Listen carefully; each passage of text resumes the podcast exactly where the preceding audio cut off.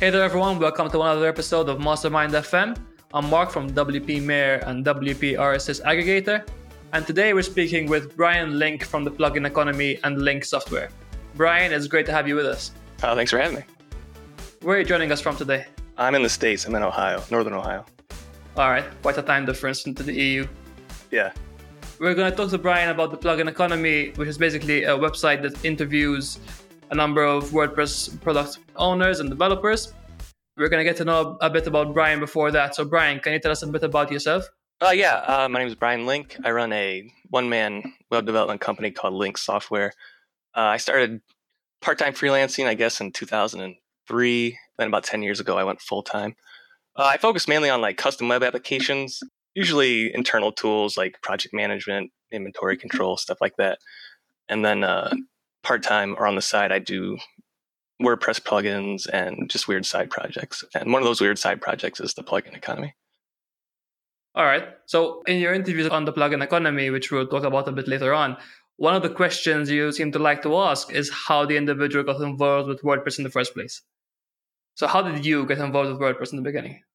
Uh, well, like every software nerd, I made my own content management system a long time ago, and that's what all my clients were on for the longest time. And then eventually, probably, boy, six, seven years ago, maybe, I started to switch people over to WordPress.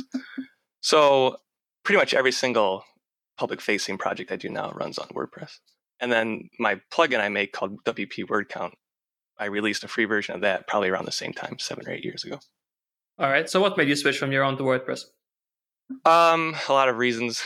Frustration from clients was one of them. Plugins that I didn't feel like building from scratch for myself were a big part of that as well. So you used to build everything yourself before? Yeah, everything was custom built. That's that's my racket. Everything is custom. But in hindsight now, a custom content management system is probably not the smartest thing to jump first into. So yeah, it was just ease of use for clients and myself, to be honest. Like it just cuts down on time. All right. And you mentioned Link Software. So Link Software is web development and WordPress plugin development. Mm-hmm. All right. And how did that sort of get started in the beginning? The plugin, several plugins I've made have been discontinued, but the one that still exists is WP Word Count. And I originally wrote that because I wanted to um, count the words on my work journal. I use a local install WordPress to keep track of my client work every day. And I thought to myself after a couple of years, like, man, I've written a lot about these clients. So the existing tools just weren't that great. So I kind of wrote my own. And uh, over time, it's just kind of expanded into what it is today. But that was the initial motivation was just kind of pleasing myself. All right. Okay. And you've always worked as a freelancer? I had a full time job briefly for like three years, and that's pretty much it. Other than that, I'm 36 now, and I've pretty much been on my own. All right. You found that better so far? Uh, yeah, it's. I recommend it for everybody that can do it. Absolutely, absolutely. All right. So before we get into uh, word count, we'll go into a bit more detail about that. Let's talk about the plugin economy. So, first of all, can you give us a brief introduction to what the site was all about and how it got started? Uh, the plugin economy is a series of interviews and occasional articles with WordPress plugin developers. Usually, just ask questions about the development cycle and specifically marketing and sales, which I find very interesting. It actually came about because because of Word, uh, WP Word Count, which I released a pro version for that at the end of 2016, and saw a nice sales curve at the start, and then saw it kind of crater. And I was looking for help for marketing and stuff and I found a Facebook group called Selling WordPress Products, mm-hmm. and that had a nice collection of interesting people with interesting products and some slight discussion, but I kind of wanted more. So I just started cold emailing people on that group, asking them if they would answer my questions about their plugins, and uh, just started publishing them online. All right. So the idea was immediately to publish them, or did you actually just want to get in touch and sort of mastermind with them? No, it was well, it was part selfish and then part a publishing plan like 50 50. Like I was really just curious to have questions answered, but I thought at the time I can't be the only person mm-hmm. who is struggling or interested in these kind of topics. And it really, like, I'm very inspired, I guess, by indie hackers, which right. is originally started as a interview only kind of site. Mm-hmm. And I thought I could kind of just copy that format and get to know a little bit more about people and what they're doing. All right. So you actually took the initiative to set this up publicly rather than just keep it to yourself. Yeah, I look, I don't have any aspirations of greatness. I think other people should have access to the information as well, right? All right. So in the beginning, how did you find the product owners? Was it just reaching out uh, cold emails? 100% cold emails. Yep, just cold emails. And I would bet 75% of them answered back. Like it was, everybody was pretty open to talking about, uh, you know, their products and themselves. That's pretty good. Yeah. Was it mostly sort of smaller plugins or even the major plugins were applying? I have really tried to focus on small to medium ones to Mhm. start. I don't, the big, big ones, I've never really even bothered to reach out to yet for two reasons, I guess. One, I'm not a big player, right? So I wanted to talk to people that were in the same kind of boat as me. And then two, I'm not sure if they would even bother to respond. so I just went straight for the smaller types. I guess small is not fair, but you know, I didn't talk to uh, any of the WooCommerce people or anything like that. All right. You plan to? Uh, at some point, I'd like to get more. I'm at 37 interviews now. I'd like to get a little bit more, and then once I've got, I feel like I really got a good flow going. All right. So let me ask you something. So the interviews are all written and they're basically a few questions each. Yeah. Have you ever thought of converting that to a podcast? Maybe, although after the troubles we had this morning, I don't know if that's necessarily a good thing. Um, I thought about it. I don't know. I think written stuff is just a little easier to consume sometimes, and they're very short. I think they're a typical interview is maybe 1,200 words, something Mhm. like that. It's not. They're not very long. That's intentional too. I don't know. A, I don't think people want to talk about themselves forever, and I don't know if it's interesting if they ramble on. So All right. And, okay. This leads to my next question. So how do you actually pick the questions to ask for each product? And is it the same across all fields? it's similar. I have like a set of like five questions that you'll probably notice repeat Mhm. or themes repeat, and then if the the product is particularly inter- interesting or like in a, a specific industry, I'll ask industry specific questions. All right. So moving on to the interviews themselves, you've interviewed a lot of product owners so far. So Yeah. let's talk a little bit about what they've had to say and what you've learned from them. So first off, what are the most common ways these products came into existence? I guess there's a couple of ways. People are usually inspired by like their hobbies or even like their own businesses. I think a lot of times, and I can speak for this myself too, I guess, clients or just jobs that come up require plugins. And then you mm-hmm. build these plugins and you think to yourself, well, someone else has to have a need for this plugin, right? I think a lot of people are probably trying to force themselves into markets. Like, oh, what's a good example? Like, I don't know. We don't need another like contact form plugin, right? Yeah. But I think a lot of people are probably trying to do that just because they see like a a large market maybe that doesn't have a lot of openings, but at least they think they have a chance. And then um, I think some of it's just dumb luck, or or better yet, it's not even dumb luck. How about this?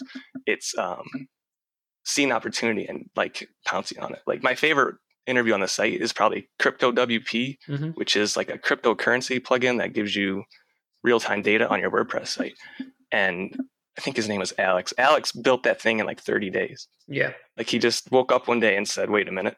And then 30 days later, spiked the football and he was done. You know, like he had a full fledged product at the height of like cryptocurrency insanity.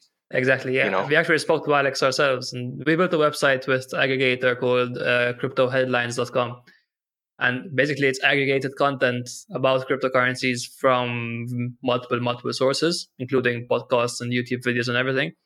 And then anything related to crypto prices or anything like that, or the coins themselves, we all we use entirely Alex's plugin to do that.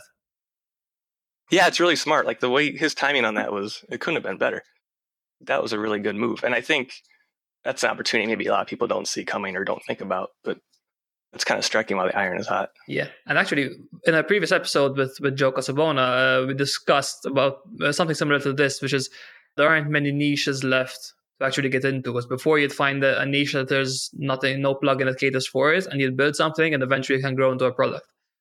Nowadays, most of those areas are filled, but I think something like crypto, cryptocurrencies, it's something still relatively new now, and there's quite a bit of area to go into. I think. I agree that there aren't a lot of niches. I I think all the niches now fall under like existing plugins, right? Like Mhm. a WooCommerce extension or a Easy Digital Downloads extension. Those are where all the niches are. I think that's kind of doom and gloom, I guess, but I think he's right. I think there's the opportunities for small plugins are there, but the market maybe doesn't suffice it. Yeah, and how you mentioned contact form plugins before. I mean, things like Gravity Forms and Ninja Forms, you started out small. Basically, at the end of the day, it was a good marketing to actually get out there. And they dominate now. So it's such really there isn't much space to get into there. You're not going to grow to that extent. I think the doors are closed on any kind of like major what's like software suite approach to a plugin. Yeah. Does that make sense? Yeah. Like I just think any of the basic building blocks of a website that could be powered by a plugin, good luck at this point. Mm-hmm. Exactly. I think you're in serious trouble if you're going to go down that route. Especially now with, with Gutenberg, which we'll get into a bit later on as well. Most of the major plugins are already getting into that. So you're already a step behind if you're not ready for that part. Yeah, I think, well, yeah, we'll talk about that in a second. But Gutenberg, if you aren't hitting that right now, I think you're in trouble. Yeah. All right. So besides the products coming into existence, your first interview, I believe, was in June 2017. Mm-hmm. So it's not very long ago. But what have been the biggest challenges faced today by WordPress product owners that maybe they wouldn't have faced either last year, two years ago, three years ago? Uh, oh, can we talk about Gutenberg? Uh, sure, go ahead. well, as maybe it's not a problem, but like that's where we're heading, right? Like in an mm-hmm. incredibly fast direction. Maybe not in a smart direction, but whatever. To me, that's the biggest change coming you just even for plugin developers, like there's so much opportunity there. Like I saw, I wish I could remember the guy's name. He had made a Gutenberg block that just let you drag and drop a Google embed map into a WordPress post. And that sounds right. so basic, but that's the kind of stuff that is out there right now. You know, like those are the mm-hmm. opportunities. Everybody's kind of starting from zero. So if you want to get into the plugin game and you think there's some kind of Gutenberg twist you can have, I hope you have an affinity for JavaScript and some time because like now is it. And to answer your question a little differently, in six months from now, what's the what's it going to look like? You know. Yeah. Gutenberg is going to change quite a few things. yeah, absolutely. As you said, it's positive or negative. Everyone has his own opinion, so we'll see where that's going to lead. If you're in client services, it's all negative. I'm telling you right now, it's all negative. It's a day one disable for me. the second it gets released, I'm cutting it off for all my clients until we get some kind of ramp built up where they can start using it. Yeah, that's the thing. There's a learning curve for how to use it. There's a learning curve for plugin developers to actually find the time to develop them, to develop those blocks, and whether it even makes sense to develop a block. I know there's going to be a plugin to basically switch back to the old WYSIWYG editor. I believe. Oh yeah, that available. exists. I think that's incredibly popular already. Yeah, I, I think it's going to get even more popular when Gutenberg comes out. That'll be the number one uh, repo plugin that day, hands down massive downloads. Right.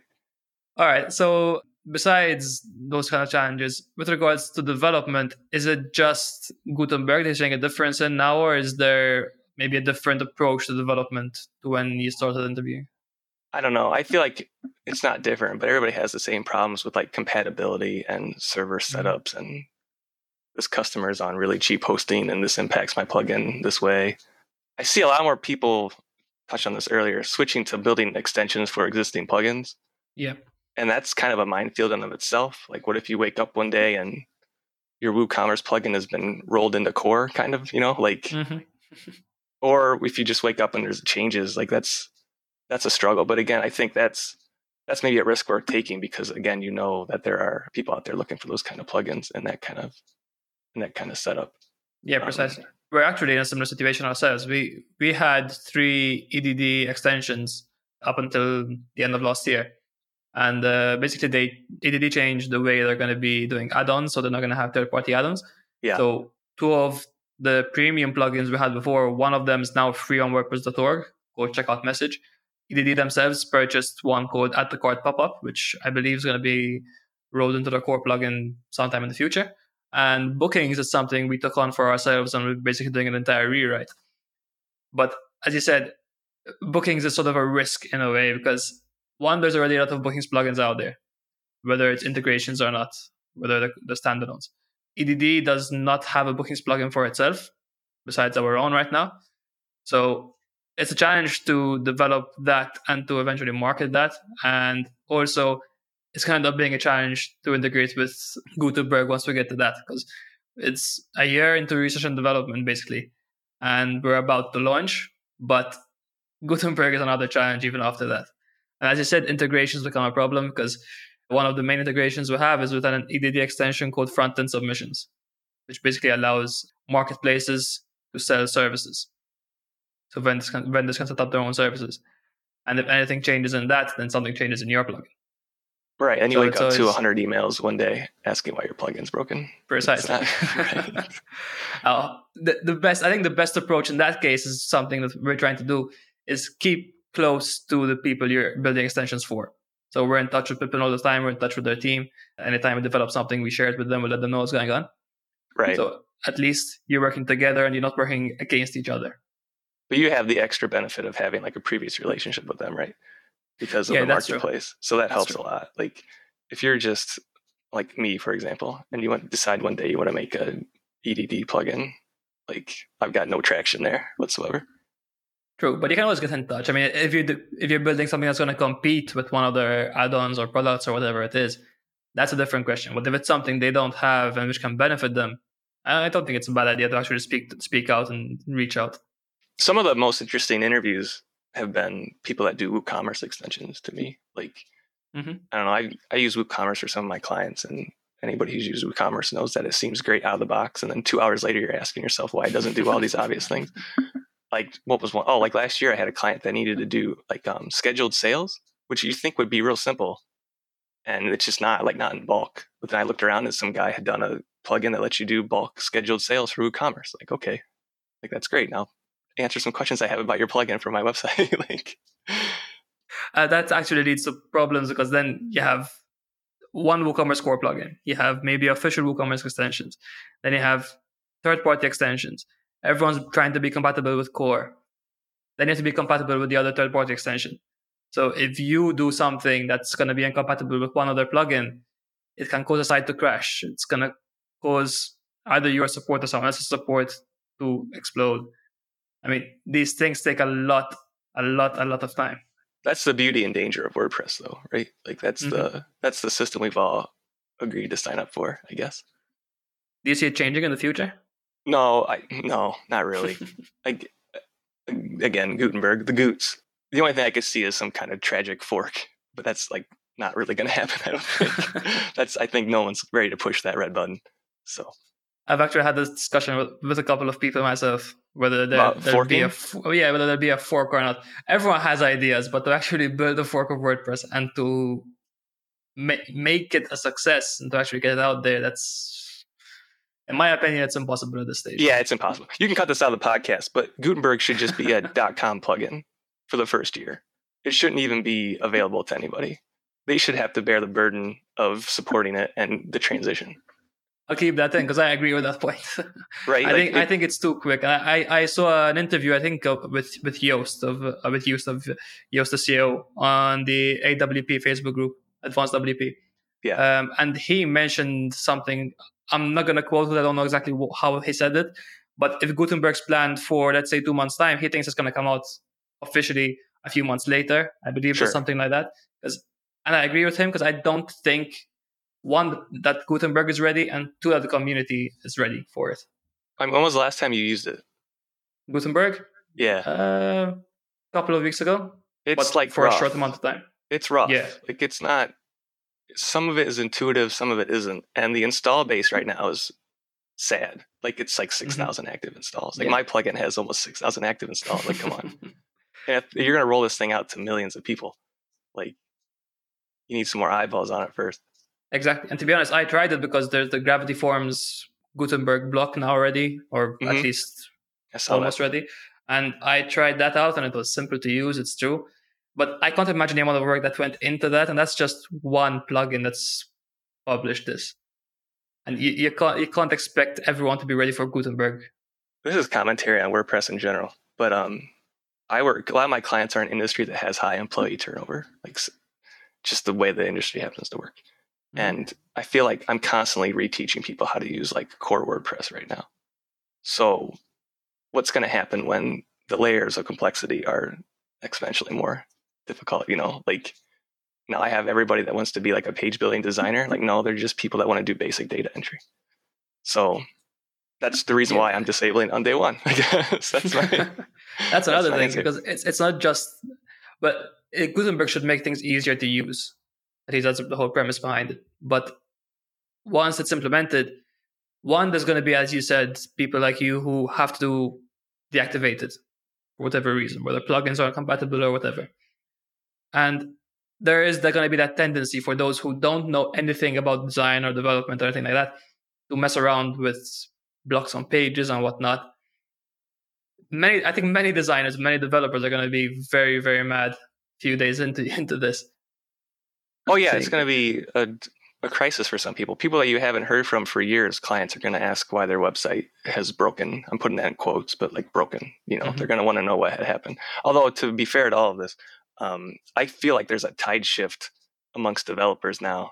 Like what I spoke about earlier, they're starting to see opportunities here. I think theme developers maybe feel differently, but if you're a plugin guy, you know, there's some spots to take shots. Like, yeah. Now, whether or not it's a disaster when it launches and everybody hates it, and then you've spent all this time building these things that no one wants to use is another debate. But I don't know. There's there's chances there for people to make some moves. Yeah, the space in, in, in plugins. In themes, do you see do you see it being positive or do you see it being negative? Uh, you know, it was originally I was gonna do theme and plugin interviews, and mm-hmm. then I mm-hmm. just kind of focused on plugins because that's kind of what I had some experience with. I, I can make a WordPress theme, but I've never had ambitions to sell. I think probably the theme business is on the decline now. I don't know that for sure. I just feel like that's anecdotal, but I think a lot of probably major theme places are probably feeling some kind of pinch. I don't know why that is. I don't know if that's because everybody's spent so much time making like all all in one themes. Like it's probably like the theme mm-hmm. forest effect, right? Where mm-hmm. everybody's spent all this time convincing themselves that every theme has to work for every possible scenario, and they just end up not working for any. And yeah. I think you've just kind of seen like a market washout. Slightly related to this, but I was looking through my stats last night before we did this, and like Code Canyon, mm-hmm of the 30 some uh, whatever 36 people I've talked to, only two people use Code Canyon still, or have ever used Code Canyon. And Why plugins and themes? To sell plugins and themes, or ah, sell plugins, and like that's I think a pretty big shift mm-hmm. that I've seen in the last six months because that number is down. Like I have people that were using it when I talked to them that aren't using it anymore. Like it's just kind of falling off. But there's I don't know what the reason to use them is anymore. You know, like that just seems like it's a, a bad road for anybody to take. Yeah, that's that's a completely different discussion to go into because there's a lot of points we can cover. Yeah, on that, segued so. there. Yeah. but yeah, all right. So let's let's move a bit away from Gutenberg and get back to yeah, yeah, absolutely. Uh, please, plugin across. Yes, please. So besides development, obviously there's there's a marketing of the plugins which you mentioned. So what have been the most common marketing strategies that you've been seeing put to use for the smaller to medium plugins? I think the most common strategy is no strategy. Like that was mm-hmm. the problem I had too, was I just didn't have an approach. People that are good at this have really put up nice funnels with mailing lists and, you know, influencers that are talking about their products and stuff. If you're just like starting day one, the obvious approach is to do like a freemium model, right? So get them in with the free version and then try to upsell to the pro version. Um, just to be listed on WordPress plugin repo. Yeah, and I think again, I have my numbers right here. Uh, seventy percent of the people I talk to have free versions of their mm-hmm. plugins mm-hmm. right now, and the people that don't usually have like demos or something that at least you can view it. Uh, so just starting there is like making it actually accessible. I know that seems kind of like dumb, but again, as an introverted software nerd, like those are the things you don't really think about, mm-hmm. you know, especially because most of the people I talk to are solo people or like small teams, two or three, and this kind of stuff you just don't either have experience with it or you just don't know how to get going. So free versions are very popular. Uh, like I said, mailing lists, like the faster you can get people on a mailing list, the better. Like I started that late for my plugin and I saw like huge conversion numbers the day I launched just from my small mailing list. Hmm. Like that right. was an easy way. That was a very easy way to get sales and interest going. All right. So about the free version and the plugin repo, I think in my opinion, it's a similar, similar case to Code Canyon. I don't know if you agree in the sense that there's a lot of plugins on the plugin repo. Yes. If you go, if you're building up any plugin that there's a version of it that exists somewhere around on the on the plugin repo, yours is always going to have less installs, less reviews, less everything. So how do you compete until you actually build that up, and how do you build that up? You mean like two similar plugins? Yeah, exactly. Maybe you can't. Like maybe it's too late. That's a good way to do market research, right? Is mm-hmm. to see. I mean, that's again going back to crypto WP for a second. That was his big like understanding was that the stuff that existed out there was bad, You know, like there was some that there are plugins that did just what his plugin was going to do, but they were bad. Mhm. So he saw that as an opportunity. The repo is not only a place to store your or distribute your plugins, it's a way to see what other people are doing, right? Yeah. Like if you have an idea, it's one simple keyword search and just to see what the competition's like. hmm And maybe you're going to find out that it's not a good idea to compete with the guy that's got 100,000 installs.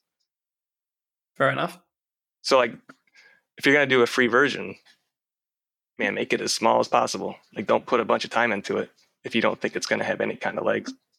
If you're going for the revenue part, we're really taking the capitalist approach here, right? Like Yeah. there, there are other ways to get involved and not have to be worried about generating a dime. But that's a, the approach to take is to think about competition levels on the repo and stuff.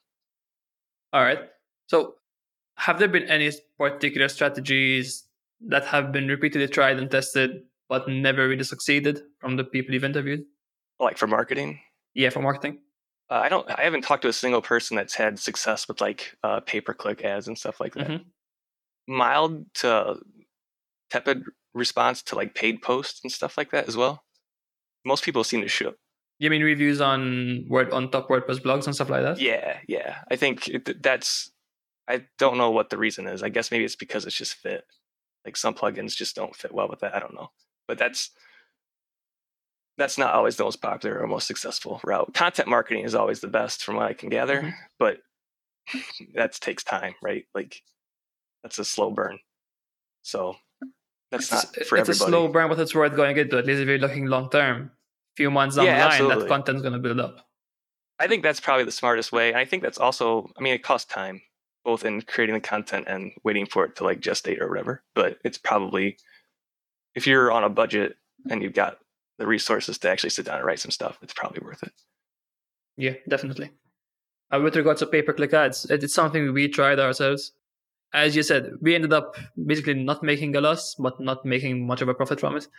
Yeah, you just kind of break even if you're lucky. Yeah. Yeah, I mean, when when it's a small niche, it's different. Uh, If you search our aggregator, there there aren't many plugins that come up, and since we've been around the longest um, and we've built the biggest customer base, it's usually ends up being, if not first, around the top or most searches. So Mhm. e- even with pay per click ads, it's not really that worthwhile. So I think I unless tried you- it myself and had similar experience. I just basically broke Mhm. even. It exactly. And plus it takes time to actually learn how to use it and keep implementing it keep updating it and everything I had, yeah, I had had experience with some clients with Facebook ads and stuff, so that kind of helped me a little Mhm. bit. But um, it didn't, it didn't help me any. How's that? So, like, it didn't, it didn't matter. Then occasionally, related to this, you see people that like sponsor word camps and stuff, Mhm. and I think that's almost impossible to track conversions on that. But uh, that helps spread the word at least. true conversions i don't know there's Oh, a way it's it's a bit difficult i guess you can see if you have a free version you can see how your downloads increase over the weekend Yeah, that's true. Yeah, although the download numbers on the repo, I'm not sure how much stock we should put into those, but yeah it's true especially when it comes to updates i was actually reading reading something about that today i think it was your post actually an an old post on your site about active installs. Yeah, the active installs one exactly. Yeah. Basically, how the more the more updates you release, the higher your download count, and it's just gonna look nicer. Right, but the, the active simple as that. installs, it's disturbing. They're actually kind of tracking you on the back end, like hmm That's how they know what, what those numbers come from. And Then they increment them in chunks of like, I can't remember what it is now 1,000, 10,000, 100,000, something like that. Yeah, I actually So- had a sh- short discussion with Mika Epstein on the plugin repo about about this on uh, WordPress Slack, and Yeah. uh, basically my my beef with it is that if you should either show the total amount, not ranges. I don't know why we had switched to a range. Who knows? or at least explain like my idea was just put a tooltip or next to it explaining this and this is a range from this to this but if you're just looking for let's say contact form plugins and you see 10000 installs you don't know what that is in comparison to others you have to search through them and find it The, uh, the download graph now has a extra line for growth, Mhm. Like active install growth, but it's just a percentage. I mean, you could probably do some math wizardry and try to figure things out there. But yeah, I don't know why it has to be semi secret. yeah It's useful for developers. I don't know why why it's hidden. for developers in what way so you know how many people are using your plugin, like an Alright. accurate number. As Like, a person, as a person developing it, you mean? yeah, yeah, as the person in charge of that particular plugin. Like I, I track mine every once in a while. I just log in to see what's going on, and Mm-hmm. You know, you wake up one day and it's a thousand higher than it was yesterday. You're Yeah. Like, what happened? Well, nothing happened. It was just a slow climb over the last couple of months. Yeah, exactly. All right. So, from the interviews you've done, in your opinion, what are the biggest benefits of building products for WordPress, and what are its biggest disadvantages right now? Oh boy. Um, advantages. Uh, I think it's an easy market to get into. Like you can spin up a plugin pretty easily you're a PHP guy, no problem. Mhm. There's, I guess, there's upsides and downsides to that. Uh, it's really easy to take a swing at something. I guess is what I'm trying to get at. You might fail, but at least there's not a lot of ramp up. Disadvantages. Hmm. Wait, so advantages is that the only one you see? Well, I don't know, kind of like you have the same problems you have with like a SaaS app or something. You know, if you're going to sell, again, if you're trying to sell, like it's the exact same troubles finding market fit. Like, what's the difference between? I mean, think about some of the plugins I've interviewed or people I've interviewed are basically just building SaaS apps inside of WordPress, right? Mhm. So these people know, like, you basically have the same problems. You have the same conversion problems. You have the same marketing problems. Like, it's tough. Like Yeah. most SaaS apps don't make it. Most WordPress plugins really don't make it. Now, if you have, it depends on your goals too, I guess. Like I, my plugin is slash or half, um, just kind of like business experiment. You know, like I don't really, Mhm. I don't need it to make it from month to month. So, if you have low goals with a low entry to or low barrier to entry, WordPress is pretty good. I don't know if you should quit your day job to sell a WordPress plugin right now. Depends how big and how fast you go. I guess, but then you'll know that I guess pretty quickly if it takes off pretty quickly. I, I, there's the to me the advantage is that you're working inside of an ecosystem that is well established with a lot of install bases and a lot of people interested in finding tools to augment that system. Right? What about the community around WordPress? Do you see that as an advantage? Yeah, like two. I guess in two ways. A, it's large, right? Mhm. So that's good. Um, and I've again, I'm I'm new to this. Really, if you think about it, seven or eight months or whatever, and uh, everybody's been insanely friendly and open for the most part. Like everybody's willing to offer advice, which I think is nice. Mhm. That's in the plugin space, I guess I should say. Maybe the theme people are real like catty with each other. I don't know, but the plugin people are very nice, and uh, the advanced WordPress group and the selling Facebook or selling WordPress products Facebook group are great. Mhm. Like it turns out that if you're willing to ask the right questions or just ask people questions, they're willing to help. yeah, I think if you if you if the question you ask is gonna help the community, it always helps to get a good answer from the right people. Yeah, absolutely. And the same applies for post status Slack. So I'm not sure if you're familiar with post status. Um, Mhm. Basically, you join a premium group and you Right. get access to a lot of people to discuss any subject you want. Yeah, it's actually been one of the most helpful communities I've been a part, for, part of so far. So you actually get replies from anyone you want usually. And it actually helps you get in touch with people you don't usually get access to. Yeah, that's like I said, like that's kind of why I started the plugin economy is that I just wanted to. I don't have anybody local to really talk to about that, Mhm. and the easiest way is just to reach out. And like I said, I think everybody's answers are generally pretty useful. I mean, there's going to be something somewhere that you can find useful, so you might as well put it online somewhere for Yeah. everybody else to read. Exactly. All right. So to close off about the plugin economy, one of the particular interviews that I read from your site, which grabbed my eye, was the one with Brant Calder, I think his name is. Yeah, that's my favorite. I take that back. That's better. I like that more than Crypto WP. Sorry, Crypto WP. That, that stood out to me because basically he talks about his adventure in building WordPress plugins and then selling them soon after on a, yeah, a marketplace called Flippa. And one of the examples is, is sliced invoices. And I found it very interesting to see that method actually end up successful for him. So he ended up with three other plugins which he built built up, Mhm. set up some marketing for, and then sold on. So my my question was actually going to be what other interviews stood out to you besides this one. So are there any others, either for the right or for the wrong reasons, maybe something you didn't even publish that stood out to you? uh, I've published them all. What was one? Oh, recently I talked to um David Sherlock was his name. He runs a company called SellComet, Mhm. and that guy is like prolifically putting out easy digital download extensions. Like he needs to take a break. It's happening so fast. and I thought like that approach is interesting to me. I guess I've kind of talked about that already, but there's so many opportunities there, or just things you can create that slide right into EDD. And he's really taking advantage of that. Like it's his output is crazy. or, that's interesting. Um, no, I think it's like probably 50 50. Some of them are free, Alright. some are premium. I talked to uh, Katie Keith from Barn 2 Media, Mhm. which I think she had some articles going around at the time I talked to her, like on WP Tavern and stuff, about how they had switched from being like a design or a client services company to a product company, Mm-hmm. which as I as a person in the client services game, I can attest that that's everybody's dream is to drop clients for customers. So I thought that was pretty interesting too. All right, just because of the the switch, you mean? Yeah, I just appreciate like the struggle. Like, like I can relate to that. It makes sense. All right. So let's move on a bit to WP word count. Okay. Um, so you've spoke a bit about it earlier. Uh, it's a WordPress plugin that you've built. Uh, is it first of all? Is it the only one that you've built as a? Uh, it's the only one that exists today. Today, I, the other two I've shuttered since then, but they were very Alright. simple. They weren't really elaborate. Also, also on WordPress.org. Yeah, yeah. All right. So I'll turn the tables on you once again and ask you the questions you usually ask. Uh, All right, fair enough. So uh, we said the WP word count basically counts the number of words in your site and posts, and we'll go into basically the premium version, which goes into stats and all of that as well. Yeah, So first of all, how did you think up the idea? like I said, I had a just a work journal I kept, and I just had been running it for years. I thought, my God, I've written so much about these people. Like, how much have I written? And there was a plugin available that was just gave you like a grand total. I just thought to myself, like, I want to know like what months were really, what months were I really working hard, and what months were I not, Mhm. was I not really working hard, and stuff like that.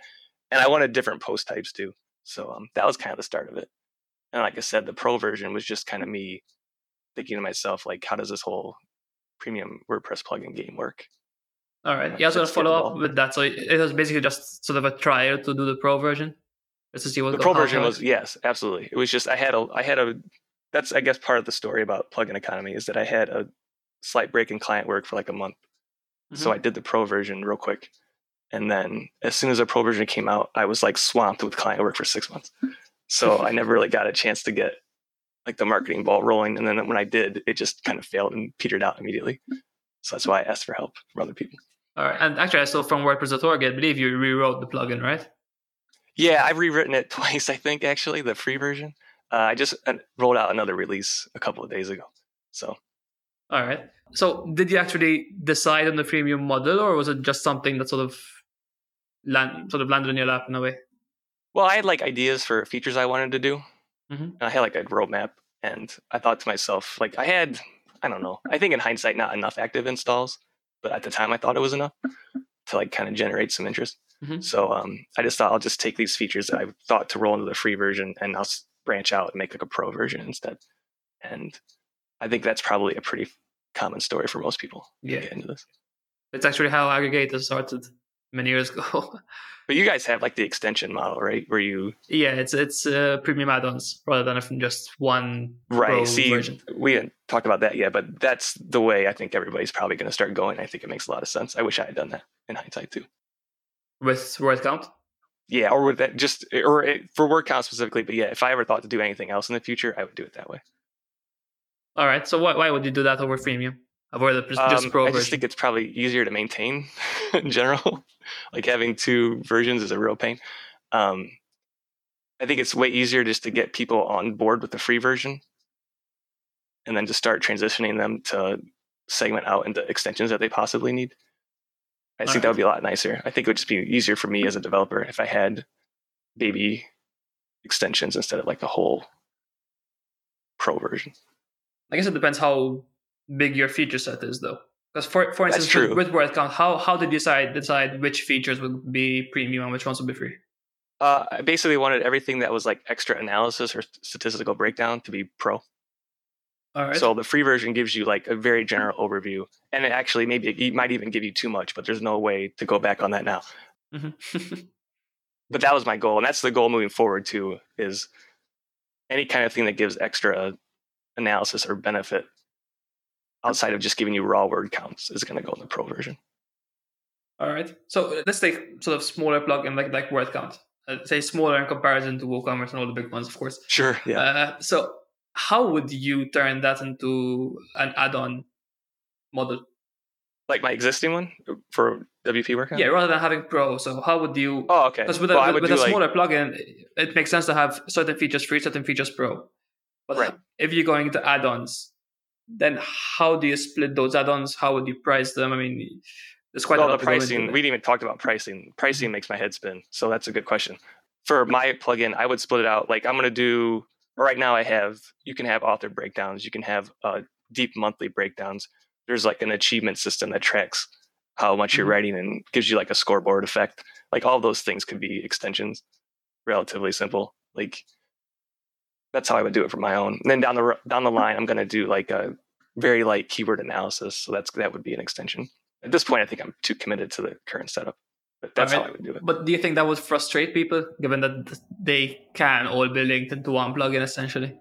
Maybe, but my users they don't all need author statistics, for example, because they're Mhm. the only author. They don't need like a Mm, Okay. rundown of every writer, or not everybody really cares about keyword analysis, for example, in the future moving forward, Mhm. or not everybody likes gamification, so the achievements are not for them. You know, All that kind of thing. Now, for as far as pricing is concerned, my plugin is like stupidly cheap, so I'm not sure how I'd rank, I'd wrangle that. But yeah, that that actually comes into the pricing. Do you think you're better off pricing add-ons at a lower price or having a premium version that still isn't too expensive but can bring you in more income? I don't know. It depends on how you do the renewals and stuff too, right? Like I don't do yearly renewals. Mine's just a flat fee, which everybody's probably like aghast at that. But I just feel like that's right for my particular plugin. So it's a lifetime. But- Yeah. All right. And that's rare. Like 80, 90% of the people I interview do yearly renewals. Yeah, so do we. And I think the main I, the main reason for it, at least for us, is support and development. Then you have to, Yeah, you have to absolutely. I get maintain it. that. It makes perfect sense to me. I don't have a lot of support requests, just knock on wood that you're Mhm. closest to. But um, yeah, I understand the need for it, or I understand the benefit of it. I just All don't right. do it for some reason. And in your case, it could make sense because if it's if there isn't much support and development is not sort of your full time thing, focus hundred percent on that, and it takes up all your time, then it makes sense. I also appreciate that my plugin is kind of simple and it's Mhm. not something you like look at every single day. You know, like it's just Yeah. kind of like a add-on to the WordPress system essentially, Mhm. and it's really targeted towards like heavy writers. I think like you would be amazed at the number of words some of these people are writing. You know, like I think it's it's pretty niche. Like it's pretty it's pretty small. So the price I think reflects that kind of. To me, maybe that's insane. All right. So apart from maybe choosing the, the, the wrong model for the more most income, for example, I don't know if it's, a, if it's a mistake or not, but you wouldn't know unless you try. But what Yeah. other mistakes have you made with word count that Oh, maybe boy. you treat differently today? We need more time. Um, especially especially after interviewing everyone. yeah, exactly. No, hundred percent. Uh, free version, too much stuff in it. No going back on that though. Mhm. Again, when I released it, I didn't think there would ever be like a premium model. Like it sat on the repo for years and years and years. So All right. there's no going. There's no time machine to fix that. Pricing, like I just said, it's low, but I have been raising it. So like that's something. Like it's been going up with every release. Fair marketing- add more features. Yeah, exactly. That that's part of the plan too, right? But um, marketing, like I said, I had a crunch when it launched, but that's not its fault. That's my fault. I hired some people to do like some marketing work for me very early on, and uh, before I knew what I was doing, and that was kind of a disaster. I would not recommend anybody does that. I could have just done it myself, really. Just because you were still small sort of the time. I was just busy. Like I was just straight busy. And that was like the busiest six months I've had in a long time, like work wise. And I just didn't, ha- I wanted, but I wanted something to happen. Does that make sense? Like I wanted Mhm. some work to be done on it in a non development way. So you wouldn't So- hire someone now. Um, I, I just, yeah, maybe depends on the person, I guess. I, no one knows your product better than you. And it's not like I'm trying to sell to like enterprises. You know what I mean? Like sure. it was just, I could have, if I just would have set aside some more time and grinded it out, I could have just done it myself. I guess that's my advice is to try to do it yourself first before you find help for like Yeah, a marketing or something definitely. like that or sales. Sales are hard, right? Like that's, it's never. But you can learn. I think there's enough there's enough content out there today to actually try something yourself first. Well, that's the thing, right? So the people I worked with, like I appreciated their advice. Actually, I, their execution not great, probably, mm-hmm. but like some of the things they told me to do, I ended up doing myself. Like I just just took me some time to get there. Yeah. All right. So, do you have any other ideas about plugins that eventually discover someone has already done them? And have you had any other ideas saying, all right, I can build my my repository of, of plugins here, and then you find someone else is already doing it, doing it well? Like take over their stuff? No, no. As in, have you ever had an idea of let's say let's say contact form? say I want to do a contact form plugin for myself, and I'll I'll put it out there. And then you go research and you find there's a bunch of premium ones. Has that happened at all, or have you not looked into other plugins? Oh, for me, um, yeah. yeah, I have. I'm kind of working on another one soon for writers, kind of trying to stay in that lane. Um, I'd written a post actually on the site about plugin adoption. Mm-hmm because for a while there was like a really big movement to have uh, plugins be adopted with a tag on the repo. So yeah. I was kind of looking into that, and uh, I think someone who was it? I was just listening to a podcast the other day. Um, is Phil Derksen the WP Simple Pay guy? I think that's who that is. He um, was talking about this. He basically went on the repo one day and tried to find a plugin that had a lot of installs and wasn't being touched or hadn't been touched in a long time, and reached out and took it over. And I hmm. thought about that too, and that kind of ties into like taking over a plugin from someone else like Brant Calder does, like like he sells, but we're talking about adoption, I guess. Mm-hmm. But I thought about that and it's I don't know, there's a lot of troubles with that. You got to really be ready for a support burden that you're maybe not ready for and deep diving into a code base that maybe isn't up to snuff. Yeah, it's a troublesome road. But then again, I, I actually read about this last week as well, the idea of adoption. And people were saying it makes more sense to have basically WordPress developers go in and adopt old plugins at least ones that are still being used. Because there are many plugins out there which are on the plugin repo, haven't been updated in say two years, but they're used by tens of thousands of people. Mm-hmm. I think it's worth, obviously, depending on the market it's in and whether Gutenberg's going to affect and all that. I think it makes sense to actually find something that has a lot of has a big user base, and as long as you have the resources to put into it, I think it's a good start. Because even if it takes you a few months to re to rebuild it from scratch. You can maintain support in those few months in the meantime, and then you have a massive user base to get started right away. There, um, there's an interview on the site with the people that make the under construction plugin, and that mm-hmm. was kind of their story, if I remember correctly, is that they found an existing one and adopted it, and then like the growth isn't crazy, like they have an insane number of installs, but like you said, they they're willing to put the time into it. Like they've been pushing out updates constantly, and they really went at it pretty hard. So I guess I mean it's a good plan. I think if you're willing to put the time in, and you got to really hit the right sweet spot too. I think if you find yourself adopting a plugin, a if you can even get a hold of the person, but b if you find yourself adopting a plugin that you end up not liking, you know, or that doesn't suit to you, that's you're basically just going to go right back to making it derelict on the repo, not being used. All right. So, final question for you: What have you learned from the other WordPress product owners through the plugin economy interviews that you've been implementing in your own plugin and in your own business? So development, marketing, whatever it is. Uh, well, I guess the big one I've been trying to do a better job of, I guess upsells the trashy word, upsell to mm-hmm. the pro version inside the free version. I feel like that was really lacking in previous updates. Um, I'm also committing to this, but haven't started yet, doing more regular updates to the free version.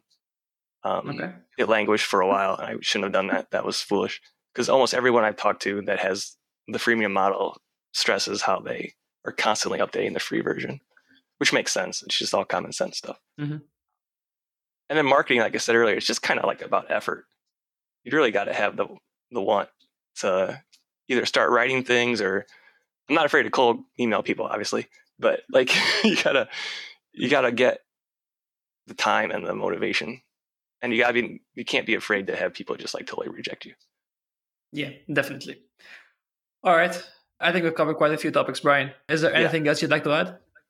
Uh no. Thanks for having me. This has been a lot of fun. All right. Thank you for joining us we'll put all links to all uh, plugin economy and the plugin itself for wp word count in the show notes so be sure to check those out uh, thanks again brian and we'll see you soon Thank you so much for listening to another episode of Mastermind.fm.